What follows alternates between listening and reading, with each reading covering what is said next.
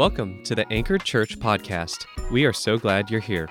For more content and upcoming events, visit anchoredchurchcsra.com. All right, well, the time is here. We are starting our new, our new series, Ephesians, the church alive in Christ. So turn with me to the book of Ephesians. It's on the right side of your Bible in the New Testament, right after Galatians, uh, but before Philippians. So right in there, one of Paul's prison letters. So this letter was written while Paul was in jail. So keep that in mind as we go throughout because there is hope no matter what. In fact, that's why our church exists as Anchor Church to, to invite people to embrace Jesus as an anchor for their soul. I'm Brandon, I'm our lead pastor here. I didn't introduce myself earlier, uh, and so I apologize for that because I know we have some new faces today, and we're just excited that all of you are here. I do want to uh, mention very quickly about another card that you have at your seat that I didn't tell you about. It may be a confusing one. Uh, it's the one that says Anchor Church, 10 a.m., Evans Middle School. And you go, why am I getting a card about this? I'm already here. Like, I, I already know where it is and what time. Because we need your help in spreading the word about Anchor Church. Uh, we are limited in being able to put up our signs on, at the dawn break of Sunday morning. And so we're uh, entirely dependent upon everyone here and everyone here last week and everyone that'll be here next week to help kind of be our street team and just help spread the word, yes, about Anchor Church but also about the hope of Jesus. And so uh, feel free to take that card with you. Take the one next to you. If there's an empty seat right there, just take both of them. Maybe give it to a friend, a coworker, um, especially if you've had a positive experience here and you're like, man, I want other people uh, to, to also experience what I have and to be able to maybe even join you in the seat next to you next week at church. All right, so Ephesians, man, as, as I think about the beginning of Ephesians, and this, it's amazing I'm even a, attempting to preach this passage in one sermon. I mean, it's like we, could spend weeks on this. The first thing I thought of was a, a gift basket. How many of you like gift baskets? How many you be excited if you got a gift basket? Yeah, me too. I see that hand in the back. Good.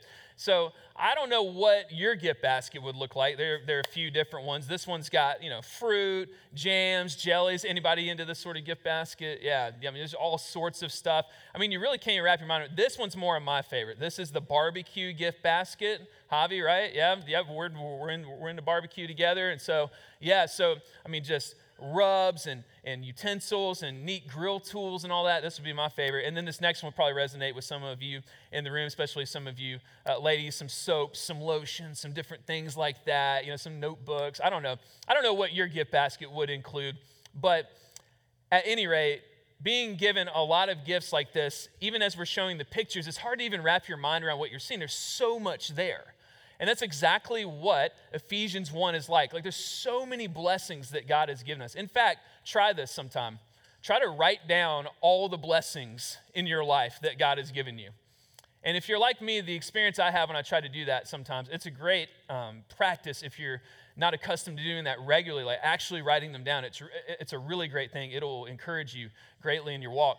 But as I try to do that, sometimes the first three minutes are really hard because I've just got so much going on up in this three pound brain. You know, there's just a lot going on around there.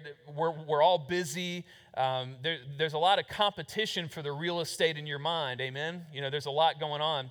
And as I try to think of the blessing, sometimes it's real slow getting started. I mean, I know God has blessed me, but I'm like, okay, yes, yes, this. And but just as you go, you will be surprised. You will fill up pages. I have pages in my journal just filled up with like, what is God doing right now that is a blessing in my life and I need to praise Him for? And so that's really the heart behind the message today, is to invite you to praise Him throughout all the blessings in your life. And so let's dive into Ephesians chapter 1. We've already uh, heard the scripture reading this morning. You saw the video, we read the entire passage. We're going to start in verse 3. And it's really just um, as, as we look at the gift basket of Ephesians 1 uh, 3 through 14, you'll, you'll notice several gifts. You have a handout actually in your seat. We have some fill in the blanks for you. Uh, hopefully, you received one of those uh, coming in. You can feel free to join me on that. We love note taking around here, um, not, not for like uh, any other reason other than it just sticks better when we write it down. And so I hope that's a blessing to you to be able to track through the sermon. We have seven specific uh, gifts that we're going to look at today. The first one is this, and in him is a key phrase. So you'll see in him, and then we'll look at the blessing. So in Christ, in him, we are blessed with what? Every spiritual blessing. Which ones? Every one of them, yeah. And that's worth getting excited about because when it comes to blessing you, God has, like, God knows what you need. God knows what I need. He knows who I need in my life to help shape and mold me more to be like Jesus. He knows he knows everything that we need. He is the capital S shepherd, and he is meant to be your shepherd. And I pray that he is. But we are blessed with everything that we need, every spiritual blessing. So let's take a look at verse 3 together. Let's just read through this. And this is really, as we go through this morning, this is also what's known as like a, a um, in, in literature, this is a praise eulogy. It's basically a worship song, okay? Like the things we were just singing. All your promises are yes and amen. Lord, I will bless your name. It's not about me, it's about you. This is, this is really a praise anthem recounting our blessings. So here we go. Blessed is the God and Father and sorry, blessed is the God and Father of our Lord Jesus Christ, who has blessed us with every spiritual blessing, there it is, in the heavens in Christ. So we're just going to chew on that for a moment. First of all, you may think we've, we've talked a lot about God blessing us through the gift basket illustration, but what about us blessing God? What does that look like? Well, He's a perfect being. He's omniscient. He's omnipotent. He can do anything He wants, be anywhere He wants to be. He can be in multiple places at one time. He's really good at doing supernatural things because He's a supernatural being. And we go, how can I bless Him? What, is, what does He need? Of me. And it's not that he needs anything from us, but it's that he created us. This is what's so unique about humankind. Uh, both, both man and woman were created to to praise God's name. That's exactly why, almost at the end of every single phrase in Ephesians 1, you'll see to the praise of his glory over and over again. To the praise, to the praise. Why? Because we were made to worship. And maybe that's one of the insights you write down this morning. It was not going to come up on the screen, but man, it's a good thing to remember. I was made to worship. Ever, ever, struggle with the purpose in your life? Like, man, what am I supposed to be doing? Hey, while you're figuring out your career, your school, your vocation, what does God have for me long term? just hold on to this God created you. You are different from animals in the sense that you were created to worship. Yes, creation declares the glory of God, Psalm 19. Yes, the mountains sing his praise, and we see that poetic language in the Bible. But humans were specifically created to praise God. Angels do it too, right? We see that in the Bible as well. And so this is something we can embrace. We bless the Lord by worshiping him. And then as we bless God, as we pour out our prayer, I mean, he, he blesses us in the first place. Let, let's get that straight. Whether or not we praise Him, we're all benefactors of God's common grace to all men and blessings in our lives. Because there, there are those that uh, are not currently following Jesus. Maybe, maybe you're in that boat. Maybe you're still kind of checking Christianity out. Maybe you're new to Christianity and you're still exploring some things. Hey, God has still blessed you. He's blessed you with one thing I know it's the breath that you just took in. Every breath is from Him. He, hold the, he holds the keys to life and death. And so we're all benefactors of His common grace. And His design and purpose for us was to pray, is to praise Him. He blesses us with everything that we need. You know, the verse, verse 3 here, just to put a bow on it, you know, it covers a few things. First of all, we, we, we mentioned every spiritual blessing, all that we need, but also there's this, there's this superiority to this kind of blessing. We, we hear about the kind of blessing. So, what are we talking about? A spiritual blessing. Where, where is this spiritual blessing? Let's take a look at the verse again. In the heavens in Christ. So, we see the kind of gift, the kind of blessing that we have, and the location of our gift. And so don't miss this. We have the superiority of the gift. It's better than anything here on earth. It's better than Disney World, okay? D- Disney World's great, but it's better than anything Disney World could offer us. It's better than, than, than any gift that we've ever received for Christmas or anything like that. It's better than anything, better than any new car, better than any new house, any new gadget that we could want. It's better. Our spiritual blessings are so good. They are kept, here's the location, in heaven for us.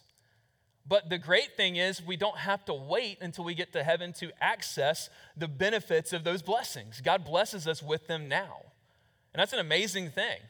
They're there for us when we get to heaven, but we get to benefit from them now. We haven't experienced the fullness of those, of those blessings yet. There's like another layer you could think about that, that heaven will bring. Sin will not be present. Um, you know, all sorts of things are different about heaven, but we can experience those now. So it's just great. we can experience them right this second. The second gift, let's take a look, let's, let's keep opening the gift basket here. The second gift, and everybody say this first part with me. Ready? One, two, three. In Him. There we go. We're, we're to we're gonna practice. We're to get a few more reps in. We are chosen for holiness. We are chosen for holiness. That's what verse 4 says. For He chose us in Him. That's, that's important to know. Not just that God chose us, He chose us in Christ. That Christ is, we're going to get further into it in a minute, but Christ is the plan.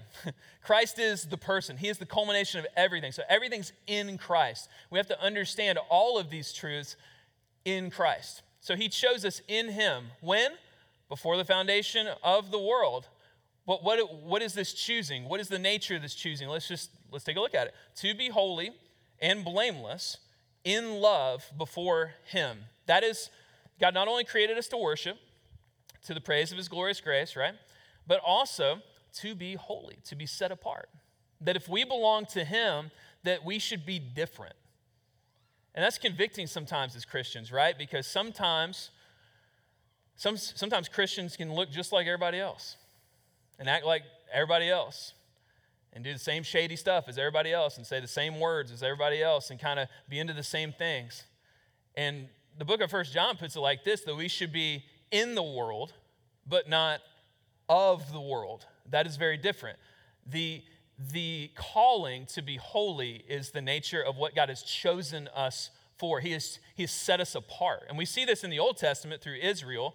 They were set apart from other nations, but now the church, the book of Romans helps us understand that the church has been, you know, grafted in, and now the church is, you know, like we see the church is the people of God, and now the church is called to be different. What does the church alive in Christ look like? We're, we're called to look and behave differently. How so? We're going to get into that. That's like most of the second half of Ephesians is what should we be doing? And so just hang on. We're going to we're going to get there. But people get tripped up over this verse all the time because we're going to get into talking about choosing and we're going to talk next about predestination. We're getting there in just a second and, and we get really tied up, but we're going to make it super clear for you this morning. So he chose us to be what? Holy and blameless in love before him. But what else? What else? Uh, so, so he chose us for that. But also in him, this is our next gift, in him we are predestined for adoption. So in the previous gift, we saw a gift centered around our sanctification. That's a big word that just means to be made more like Jesus. That's all that means. We're chosen to be holy because that's who God is and that's who Jesus is. In Ephesians 5 says, therefore be imitators of Christ. And so we're supposed to look more like Jesus, behave more like Jesus. That is ultimately what God has chosen us for. But in Him, we are predestined for adoption. So the plan is this like God know like God knew when he created the universe and created man and woman that that sin was going to enter the picture. Sin did not catch God off guard. Let's just theologically we need to get that out of the way. Sin God did not go, "Oh man, plot twist, did not see that coming." right? God knew that sin was going to enter the picture. God knew that when He gave man free agency to choose between, hey, my word and what I've revealed to you and the plan I have, and then your own way, He knew that we would choose our own way. He wasn't caught off guard by that.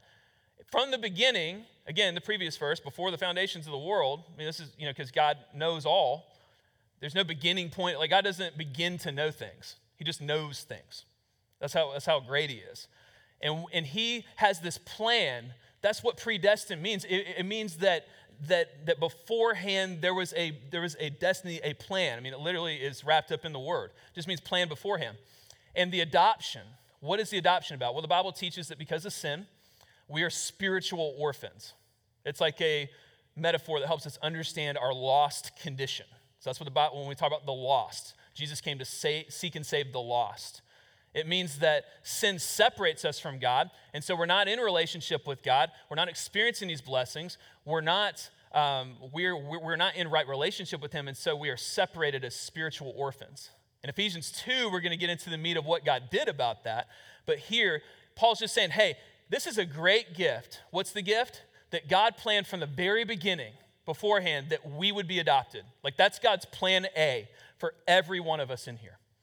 Now, we get really tripped up on this because some people say, well, what is the nature of this adoption? Did God pre select those beforehand and, and go ahead and decide everyone's eternal future beforehand? We're not going to get into that this morning. There's just not enough time. If you would like to talk about that over a cup of coffee, we can definitely do that. I would really enjoy that because those are important conversations to have. But what Ephesians is really after and what Paul was really communicating here, because here's what the Jews thought. Go with me here. The Jews thought this that they were the chosen ones, that they were the predestined ones. And all these Gentiles coming up in the church now, who are these people? I mean, we're, happy for them, but like, but y'all aren't like really, I mean, like, y'all, y'all kind of snuck in late. You guys, you guys are like second rate church. You know what I mean? And there were, there were some divisions here. Ephesians 2 is going to talk more about that. This was Paul's way of starting. Hey, before we get into anything else, y'all need to understand who was chosen and who was predestined? Us. Jews? No, no, us. Gentiles? Us. Both. Both were chosen. Both were predestined. This was the plan from the beginning for holiness, for adoption. Our salvation and our sanctification. You guys tracking with me? This is, this is the grand plan. He's saying this is what God has planned all along. And so, you know, in Roman adoption, the way that it worked in its culture, and they would have understood adoption, it wasn't it wasn't quite like our adoption. We won't go through every nuance, but I, I, do want to just mention that in Roman adoption, there was, there was a change, a complete change of identity. And that's the truth of those that have submitted their lives to Christ, is that the old self of Ephesians 4, where we're going to get into, like the old self is gone. And I would tell you from when I came to Christ, I would tell you the old Brandon's gone. I'm uh, like, like, that old Brandon lived in guilt and shame, and I would, I would, I would be embarrassed for y'all to meet him uh, because Jesus has done a great work in my life. And while I'm still not anywhere close to being perfect, um, Jesus has changed me thoroughly. He gave me a new identity when I came to him. And I just want to ask you what what about you? What about when you came to Christ? For those of you who call yourselves Christians in the room, is the old you gone? Have you received a new identity? Because when you're adopted, I mean, there, there's just this, it's not just the name. It's not just like a new last name or new, you know, just, you know, like the legal name kind of change, but it's a whole new identity. There's a depth, there's a new you. And all of a sudden, the things that used to satisfy you don't satisfy you anymore. All of a sudden, there's a rub there. Hey, I used to, used to not bother me at all to do or think in this kind of uh, flesh realm. And now that I'm in the spirit realm of the Spirit of God, now all of a sudden that offends me, where before it didn't. Because when you live in the darkness for a long time, guess what happens? You adjust to the darkness. Your eyes adjust, right? This literally happens in our biology. Our pupils dilate. We get comfortable in the dark. What happens when the light all of a sudden hits you? Your pupils shrink. It's abrasive. It's a oh man, this is this is something altogether different. But then when you walk in the light, all of a sudden you see the distinction between the light and the darkness again. And you can see the shadowy places, right? One of my favorite movies, Lion, Lion King, right? You know, hey, those shadowy places over there, don't go, all right? Don't, and all, all of a sudden, there's a distinction between the lighted places and the shadowy places in your life. All right, let's go to the next gift. So we talked about being chosen for holiness, being predestined for adoption. But what about this next one? In him, we have received or we have redemption and forgiveness. So, two things we're talking about this morning. Verse 7, let's go ahead and read verse 7 together. Let's go ahead and read verse 7 together. And we see, we see here, in him we have redemption through his blood, the forgiveness of our trespasses, according to the riches of his grace. Redemption, the idea of redemption in the Bible is that, is that there is a liberation. You guys have heard the worship song before, I'm sure. Amazing grace, my chains are gone, right? I've been set free. This, this is redemption. Uh, someone in the ancient world could buy, could purchase a slave and then choose to set them free. This is what Jesus Christ has done for us. That in our sin, we were slaves to sin. Like you can't help but do it. It's just your nature. It's just, it's you're a slave. You got to do what the master says. And what God did for us is He made it possible for us to be free. We don't free ourselves. We don't go, man, I'm tired of these chains. I'm just going to take them off. No, God paid, God paid the price by sending his son to do for us what we could not do for ourselves. When Jesus paid the price, he redeemed us. He, he paid the price, and then, and, and then now we belong to him, and then he sets us free. You see the, you see the process of redemption here. And this, for the, for the Jews, this would have been a huge throwback to the Exodus, to the, to the book of the Exodus, where they were freed from the Egyptian slavery. And they were redeemed they were they were they were redeemed they were set free. What what was broken and messed up is made whole. That's that's that's the other um, connotation that redemption has. What's broken and messed up has now been made whole. But what about forgiveness? Well this greek word for forgiveness this greek word for forgiveness means means that it was carried away so not simply that there was offense and then forgiveness took place that's certainly true we've been freed from the penalty of sin through salvation. That's justification, that's being made right in, in God's sight. But get this it's like a balloon, right? How many of y'all have ever had a helium balloon in your hand? Probably everybody in the room, right? And you're holding it, but the balloon is like tugging because if you let go of that balloon, it's going to float away. And every child has had that experience for the first time, like, you know, let go of the balloon and it flies away and there's tears and there's all sorts of things. Um, it's a real sad day. We have three small boys, and it's happened to every one of them. Even after we told them, "Don't let go of the balloon. Don't let go, because you're going to lose it." But the beauty, and while the, while that's a negative thing, when Jesus carried away our sin, remember remember the two goats we talked about during our Jesus No Filter series a little while back. We talked about how one of the goats was sacrificed. The blood was sprinkled through his blood. We have redemption through his blood. The blood was sprinkled on the mercy seat in the Holy of Holies. But then this other goat they laid the sins upon that goat and then they said, Get out of here. And that goat flew into the wilderness and left. And that was supposed to symbolize that when you come to Christ, that when you become a Christian, that your sins have been cast as far as east is from west, further from you than you can imagine. This is so hard for us to believe, isn't it? Because we're just convinced that like God's holding on to stuff, you know, because that's what we do. We say, "Oh yeah, I forgive you." "Oh yeah, we have redemption." oh yeah, we're, we're cool now, like relationally with people, right? We say, yeah, yeah, yeah, we're cool. But then there's these moments like where, where Satan just tempts us in the back of our minds, just like, yeah, yeah, but think about what they did to you. Yeah, but yeah, but remember, remember how jacked up that was? And then we get kind of sucked back into that. Friends, let me encourage you this morning. God is not like us in that way. Here's, here's the amazing truth that actually, when God looks at you, He doesn't see your sin and even the sin that like is has not been so we're freed from the penalty of sin, but there's still the power of sin that we're kind of wrestling with, and sanctification chisels away at that. So, day by day, as we live for Jesus, the power of sin is uh, if we're walking in the Spirit, if we are being faithful in our relationship with God, He is sanctifying us, and that power of sin is diminishing. And you can grow in that way. It doesn't mean you'll ever be free from sin in this life, you know, like you, will be uh, perfect, but it does mean that when you grow in your faith, that you don't get tripped up as easily, that you can have progress in that area. But as we think about that, as we, as we think about redemption, as we think about forgiveness, when God looks at you, he sees his perfect son. He doesn't see your sin anymore, he sees Jesus' righteousness. This is the doctrine of imputed righteousness. It means that we receive a righteousness that's not our own. It's what Jesus said Your righteousness, if you want to be in heaven, it's got to be greater than the Pharisees. And people go, who can outdo the Pharisees in keeping the rules? They're like the best rule keepers ever. And what Jesus meant was, you need my righteousness. You need a perfect holiness outside of yourself, and that's what salvation is, friends. When we give our life to Christ, we say, Jesus, I trust you in your perfection.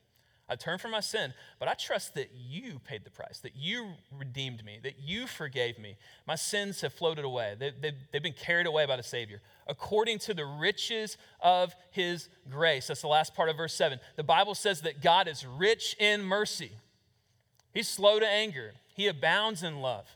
And he richly poured this out on us. How? What, is, what does verse 8 say? Let's put that up there. He poured it out on us with all wisdom and understanding. Why did God do this? Not merely because it was convenient, not merely because it was um, necessary. It was. We, we needed it. We were desperate and, and, and enemies cast off from Him. But why? Because He's perfect in wisdom and understanding. God knows. Remember the verses before? It's a plan from, from the very beginning. God has carefully orchestrated this plan. He has chosen, predestined. Like this is all working out how God wants it to work out. And we're convinced sometimes, guys, let's just be honest. We're not always convinced that God's plan is working.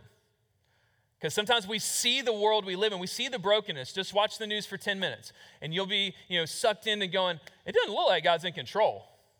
It, look, it looks like he's taking a nap sometimes. We, I know it's not popular to admit that, like in church, but I mean, we got to acknowledge that sometimes we go, really? But God's word reminds us He's not napping, He's not unaware, He's not on lunch break. God doesn't sleep, He doesn't need to rest like we do. But sometimes we need to rest to acknowledge and, and, and get in the Word daily to be reminded of His promises, to be reminded of what's true, to be reminded that there's hope, to be reminded that there's healing, to be reminded that there is a big plan and He is working out that plan. Let me just give you guys hope this morning. Let me just give me hope. I, I need to remind myself of this every day. So we can all be reminded together that no matter what it looks like right now in your life or the lives of others, in the condition of our world, God will work everything according to his plan. He will. He's doing it. Like there's not there's a 0% chance that he will not accomplish his will. He's not caught off guard. So let's depend on the one, man, I I just think about being a child and, and just, you know, the trust of a child to a parent to know. I, I have to remind my kids this all the time because they get so confused. You know, like we did a U turn yesterday. We are going to pick strawberries and we were driving down the road. It's just a bonus story you get this morning. I just thought of it, just hit me in the head. I, I didn't even do a U turn, I did like an O turn. Like I, I had turned to, I, I turned that badly in direction. So I'm like literally probably illegally maneuvering. I apologize. But, but I, you know, I'm like, you know, going across and I had to go and I safely did, did, did my O turn and, um, and I'm going around, and the kids are like, What are you doing? Like, what is it? Like, they thought dad's just doing donuts in the middle of Broad Street or, you know, down there where we were. And I was just like, Guys, guys, I, you know, I got it. You know, they're like, but what's going on? Why do we turn around? Like, why do why are we doing this? I'm like, guys, I know the way to the strawberry place. Like, I got it. And they're just like, they went on and on and on and on and on. And man, some, sometimes God puts us through some O turns. And it's not because he, no, I, I made a mistake. God doesn't make mistakes. But he still puts us through some O turns because he puts them there for a reason. Sometimes he puts us there, sometimes he puts them there for us to grow. Sometimes he puts them there for us to lean into him in more of a posture of desperation, like we actually need him. Hey, just a, um, just a bonus question for us to think about this morning before we go on to the next gift. Have you and I carefully orchestrated our life? Have we made it so safe that we don't even need to depend on God? You know what I mean? Have we, have we, um, have we created space for that kind of desperation before Him? And when those moments come, when those sharp turns happen on the journey, what is our response? Sure, we might freak out for a second, but what is our ultimate response? Is it to trust Him and His promises? Is it to lean more into Him, or is it to pull away from Him? Because we all respond to tension and conflict in different ways. Some of us lean harder into trying to get things resolved. Other of us kind of kind of pull back, right? You know, we go, you know, hard things happen in our life and we pull way back and we read our Bibles less and we and we pray less and different things like that. And it's harder for us. And what I'm suggesting to you can be another gift. And to me is that in those hard times, I man, let's pray more.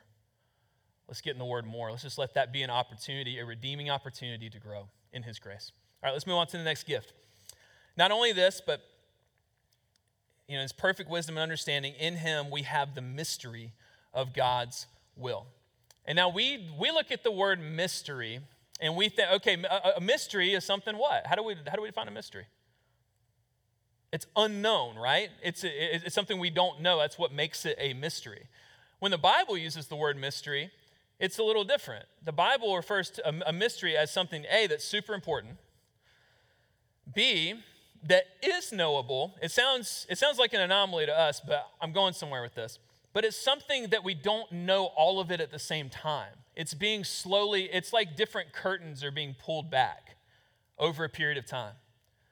And this makes sense, right? Because if you think about like how Abraham understood this whole plan to be working out back in Genesis 12, we, we know now more than Abraham knew in Genesis 12. In fact, he, he came from a pagan land. You know, I mean, he was, he was fresh into this thing when God called him.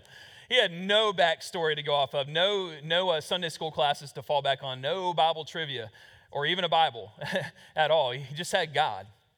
He still believed him. And that, uh, that always just floors me. We're not doing a Genesis series, but it just, but it just, uh, it just blows my mind. But a mystery is something that's being revealed over and over and over again. Something massively important. and something that God is doing. Look at verse 9 with me. He made known to us the mystery of his will. According to what? To his good pleasure. So God's doing the thing, like this plan is not just something, this is, this is another thing we need to know. He's not just doing things that he has to do, he's doing the things he wants to do. This, this, this is his pleasure. And that's, that's a struggle for us sometimes because we don't always agree with the plan. We've, we've talked about that a good bit. And so, and so another question is like, will I submit to God's plan when I don't like it? Because we don't have to like God's plan all the time. I go, God, I don't, I don't, I don't agree with how you're doing this right now, but I trust you. Right? I have lots of moments like that in my life where I'm like, God, I don't, I would prefer it not happen this way. But who cares about my preferences, you know? I mean, like, I know it sounds harsh. It's not that God doesn't care about how you feel, but, but at the end of the day, how we feel about something and how we may like or not like it, how that compares to God's ultimate will is pretty small. And that's why God says in Isaiah, My ways are higher than your ways. My thoughts are higher than your thoughts. You're not going to understand everything. But you, but you got to trust. And that's hard, right? Because trust is hard. It's not easy. He made known to us the mystery of his will, according to his good pleasure that he purposed in Christ. There that is again. It's all about Jesus. As a plan for the right time, because God's timing is always perfect. It's always, it's always perfect in time. It's always, it's, uh, you know, it's timely and timeless.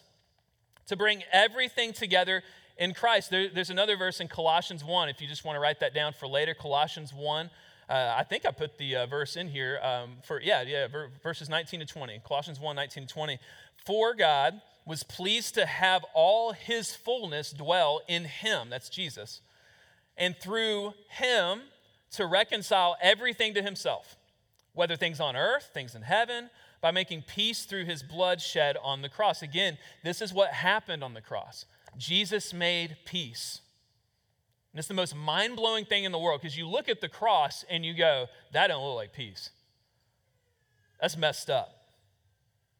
Like he was in so much pain, the word excruciating comes from like out of the cross. That's the etymology of that word. Excru- like we get the word excruciating from what happened to Jesus. It was so ugly and so unjust. And yet at the same time, when no one thought it was possible, this was so great about God, when no one thought it was possible, God was making peace. God was saving souls. God was changing everything forever. Everything changed and was fulfilled at the cross. And I'll tell you what, throughout all the human history, it didn't look like Jesus was going to make it there. Because guess what Satan tried to do? Guess what the enemy of God tried to do? That fallen angel that made it his life's mission to, to just thwart the plan of God. And he thought every single day and every single week he was gonna he, he was gonna be able to mess that up through Israel's idolatry, through all these terrible kings they had, through the captivity that Israel went into when they experienced the Babylonian captivity, Assyrian captivity. And then they came back, but then they were still really messed up. And then there was this 400 year period of silence where no, no prophet spoke, where they thought, well, I guess God forgot about us. I guess, he's I guess none of that stuff was true because God hadn't spoken in 400 years. And then a baby named Jesus was born. And his name shall be called Emmanuel, God with us. Quick point of application. I know it may not feel like God's with you today for some of us in the room. You may not feel like God is very close. He is with you. It's who He is, it's what He does. He is not far from each of us, the Bible says. So lean into Him. Lean into Him today. In Him, we have this mysterious will of God, this cosmic plan, not merely in our own salvation story, but the grand plan is Jesus. You write that down. The, the grand plan is Jesus, it's Him. He's not just involved in it, like it is Him. And it's to worship Him as the Lamb of God slain for our sins. In him, let's, let's, let's do the last couple here. In him, we've received an inheritance. If you want to know more about this inheritance, 1 Peter chapter 1, the, the, the prologue of 1 Peter really unpacks this. But look at verse 11 with me. In him, in Christ, we have also received an inheritance because we were predestined according to the plan, there it is again, of the one who works out everything in agreement with the purpose of his will, so that we who had already put our hope in Christ, so that's the who. So who's chosen? So who's so who's predestined? It's the church. It's, the, it's those that have trusted in Jesus. It's whosoever would trust in him. And so we see that. Those who had already put our hope in Christ might bring praise to his glory. All right, so let's unpack this part piece by piece. First of all, we've received an inheritance. This word received, we just go, okay, I get it. I've received it. But in the Greek language, what they would do, when they wanted you to be so certain that something would happen in the future that you could bank on it now. Have you ever said this to somebody? Like, you know, some things are going down, and that there's a moment where you have to do something or where you choose to do something, and you tell them because you want to do it so bad and you care so deeply, you say, consider it done. Have you ever said that to somebody? You know, they go, maybe they ask you, or maybe it's just necessary, and you see the need, and you just go, hey, don't worry about that. I got it. That's the weight of this word. It's that Paul wanted the church to be so sure, the future was so certain it cannot possibly fail to happen. They would often speak in this kind of way. So when we say we've received an inheritance, there's no maybe about it. It's happened. And you can equate the word inheritance with hope. But it's kept in heaven for us. We haven't received it all yet. There's a, there's a constant now but not yet tension in the Bible. And we're going to see some of that in this passage as well. But God works everything out in agreement with the purpose of His will. And again, our purpose on this earth is to bring Him glory. We are to glorify God and enjoy Him forever and worship. let's go to this last gift. This is huge. Not only have we received an inheritance, but we have been sealed with the Holy Spirit. And this shifts to the more immediate experience of the Christian, of the Christian in the church. When Jesus was going to be crucified, he spoke of the Spirit. He said, Hey, it's better that I go. I know you guys can't understand this right now, but it's better that I go and that the Spirit come. He's going to help you, He's going to guide you into all truth. He's the capital H helper, He's the third person of the Trinity. He is fully God. Spirit's not an it, it's a He. He's a He. and He is God, and He is here to help you. And even more so than that, what do, what do we see in verse 13? In Him, in Christ, you were sealed with the promised Holy Spirit. Can you see the Trinitarian language, the Father, the Son, the Holy Spirit? You see it throughout the whole passage. It's really, it's really neat how the form is. We can't uh, nerd out on that this morning, but just, but just know how, how beautiful of an organization and how intentional Paul was when he did this and how guided by the Spirit he was when, when he wrote Ephesians 1. But in him, you were sealed with the promised Holy Spirit. You know what I want you to know about being sealed this morning? It means that you belong to him. If you've received the Spirit of God, it means that you are His. And I hope that it brings you encouragement to know that you are His. To not only know that you're fearfully and wonderfully made, as the Psalms say, but that you belong to Him. And maybe you just need to remind yourself of that. Maybe just say it in your own spirit, just in your, in your own heart this morning. Just say, man, I belong to Jesus. I belong to Him.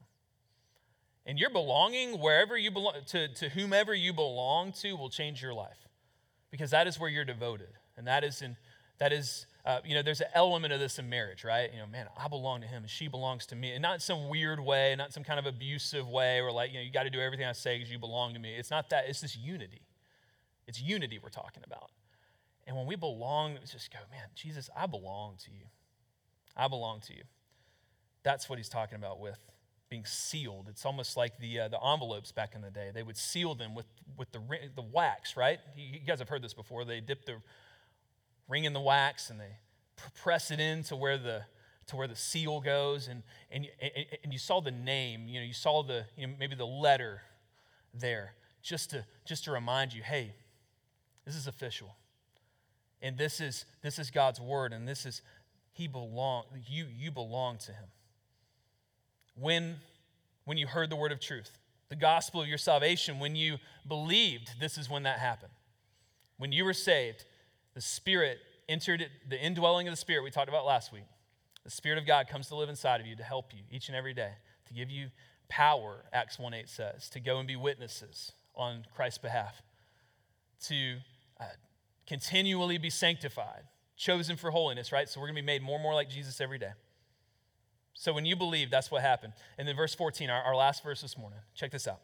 Don't, don't miss this. The Holy Spirit is the down payment of our inheritance. What is the down payment?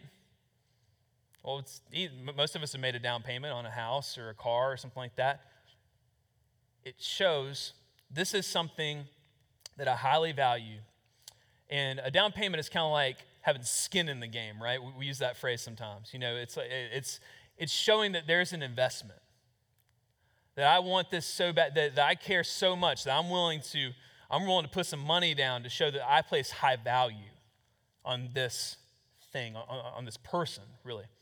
And God has done that and more. He has, he, he has made good on his promises by giving us the Spirit. He's like, hey, this inheritance, legit. You can trust in it as if it's happened now. There's a now but not yet component to it. But I'm going to send my Spirit, the third person of the Trinity, to live inside of you to remind you that my promises are good, that my promises are sure. And receive that encouragement today. Be reminded no matter what you see around you, no matter what circumstances lie, guys, emotions will lie to us. The world we live in will lie to us and say, nope, nope, it was good, but not now. No. God has sealed you in the Spirit.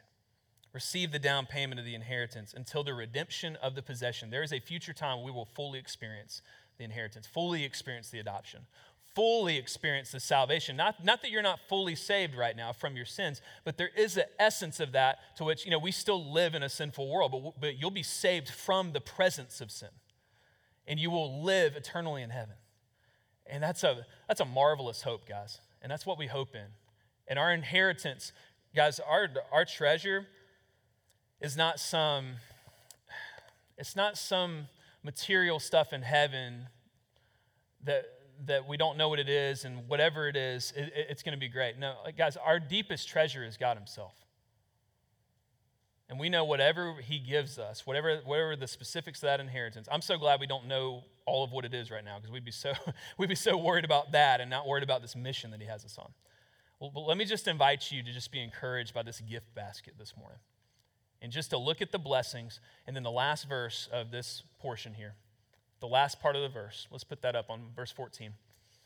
Until the redemption of the possession to the praise, there it is again, to the praise of his glory. Hey, let's get ready to fulfill our purpose this morning as we prepare to worship again. Can you bow your heads and join me in prayer? Jesus, we love you so much. I pray if there's anyone in here that needs to draw near to you this morning, they would do so. They'd call upon your name for salvation. That they would admit their sin to you, Lord, and that they would uh, repent of their sin. They would turn from the sin in their life in that direction, and that they would place their faith in you through what you did on the cross and through what you did in the resurrection.